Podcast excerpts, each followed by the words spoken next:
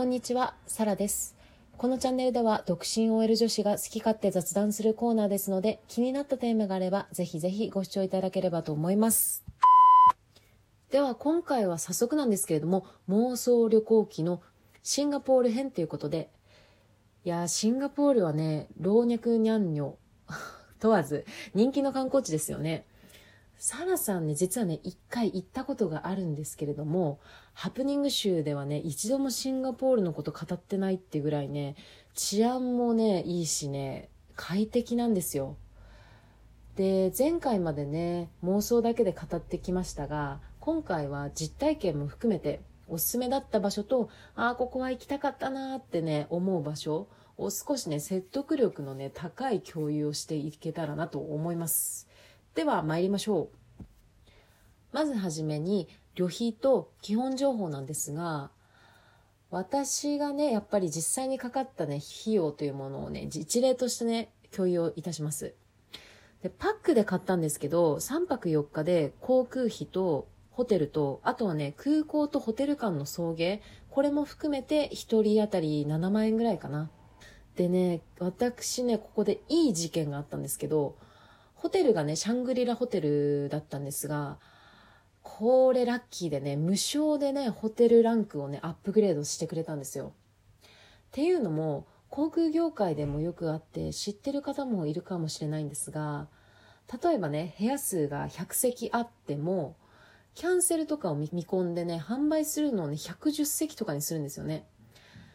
で、なるべくね、空きが出ずにね、収益をね、もたらせるように、こう、調整をしてるんですけど、やっぱりね、当日になってもね、キャンセルが出なくて、100席以上になっちゃったって時は、それはね、ホテル側のね、責任なので、その余った分だけを無償でね、アップグレードしてくれるんですよ。でどういう基準でアップグレードしてくれるかはね、ホテルはわかんないんですけど、まあ、無事ね、選ばれし一組となり、いや、今まで泊まったホテルの中で一番良かったかな。そんなね、スイートみたいにね、広いわけじゃないんですけれども、上質な感じで、こう何よりも、毎日ね、ベッドメイキングしてくださる際に、今日のお菓子みたいのがね、置いてあるんですよ。それがね、楽しみでね、仕方なかった。で、シンガポールに到着して、皆様にまずね、体感していただきたいのは、スーツケースのね、転がしやすさ。そこってね、思う方いると思うんですけど、いや、ほんとね、これどこ歩いても道路結構整備されてて、コンクリートみたいにゴツゴツしてないんですよ。だからね、めっちゃ転がしやすい。日本とかだとさ、こう段差とか変なさ、凹凸とかあってさ、外でさ、こうスーツケースをコントロールできなくて結構ストレスになることあるんですけど、これがね、ないからね、ぜひ実感していただきたいと思います。でね、ちょっと余談になってしまいましたが、観光スポット参りましょう。シンガポールね、思い返しても魅力的なスポットたくさんあったんですけど、厳選させていただきます。まずね、一番行ってよかったと思うのはね、ガーデンズ・バイ・ザ・ベイ。いや、これ心清らかになりますよ。植物園なんですけど、こう無造作にね、生えてるわけじゃなくて、一つ一つがね、デザインになってるって感じ。そしてね、広大だから圧倒されるんですよね。で料金がね、28ドルで、クラウドフォレストとフラワードームのエリアを鑑賞できるんですが、個人的にはね、クラウドフォレストがね、良かったですね。で、行ったのがね、夜ってこともあって、雰囲気あるし、滝とかね、幻想的で、なんかラピュタみたいなのを彷彿とさせるものがございました。うん、おすすめな時間帯だから夜かな。あとね、OCBC スカイウェイっていうツリーのオブジェがあるんですけど、夜にね、音楽に合わせてね、そのツリーがライティングされていくんですよ。それもロマンチックだからぜひ見ていただきたい。そして私もまた行きたい。次にアラブストリート。これね、また雰囲気がガラッて変わるんですよ。ムスリムのね、寺院とか雑貨が置いてあって、空間をね、楽しむ感じですね。で、一つ気をつけていただきたいのが、特に女性なんですけど、寺院行くときに、イスラム教はね、肌の露出の多いね、格好タブーなので、何か羽織るもの持っていくとか、場所によってはね、貸してくれるとこもあるみたいなので、借りるのもいいですよね。私もね、一回ね、タイの寺院に行った時に、ショーパンでね、行ったらね、入り口にね、監視員行って弾かれました。なので、寺院行きたい方ね、気をつけてください。そして、そして、バカンスということでしたら、やっぱ戦闘砂島ですね。これ、サラさん行けなかったんですよ。なのでね、いろいろ調べてみました。まず行き方はバス、タクシー、徒歩とかもあるんですけど、モノレールがね、一番いいかなと思います。330円ぐらいで1日券変えて、で、島への入場料もそこに含まれていて、島の中もね、モノレール乗り放題みたいですね。で、島の中にはビーチでしたり、水族館、プール、ユニバってね、もろもろアクティビティたくさんあって、これローテしてたら一生飽きないよね。で、サラさんがユニバでね、一番乗りたいと思ったのはもちろん、リベンジ・オブ・ザ・マミーでございます。私ね、ハムナプトラの映画と共に生きていると言っても過言ではないぐらい好きですから、口コミね、見てても結構高評価多くって、これがね、室内のコースターで結構激しいみたいですね。で、日本のね、ディズニーシーにあるインディ・ジョーンズみたいってね、あの、書いてある人もいましたね。で、この設定がね、ミイラの呪いから全力で逃げるっていうものなので、興味ある方ぜひ乗ってみてください。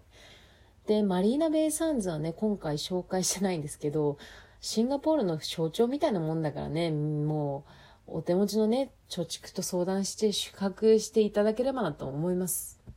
そんなもって次のトピックが食でございます。まず王道のね、チキンライスね、これ食べていただきたい。一番人気店は、天々海南鶏飯ってところで、何店舗かあって、本店がね、チャイナタウンのマックスウェルフードセンターってところで食べれるんですけど、やっぱ食べるならね、本店がいいって思うね、ミーハーサラさんなんですよ。で、ここね、価格帯がね、10ドル以下って安いのと、あとランチでね、賑わってるんですよね。あとね、他にもそのフードセンター、屋台の数が多いから、みんなでシェアして食べるのもいいですよね。コロナ収束したらこういうローカルの屋台でみんなでわちゃわちゃして食べる日がね、戻ってほしいと切実に思う。で、私ね、食べれなかったんですけど、チリクラブ行きたいのがクラークキーにあるジャンボシーフードってところなんですけど結構ねきれいめなレストランでカニっていうのもあって1キロあたりだいたい7000円ぐらい。だからちょっと贅沢ですよね。でもここかなりね評価いいみたいであと川沿いで食べれるのも雰囲気あっていいですよね。で私はねクラッキーに夜に訪れて結構テラス席の飲み屋が多くてはしごしましたね。で、その空間が音楽かかっていたり、ライブしてるんですけど、いや、雰囲気に完全に酔いしれて、大人になったなーってね、実感しました。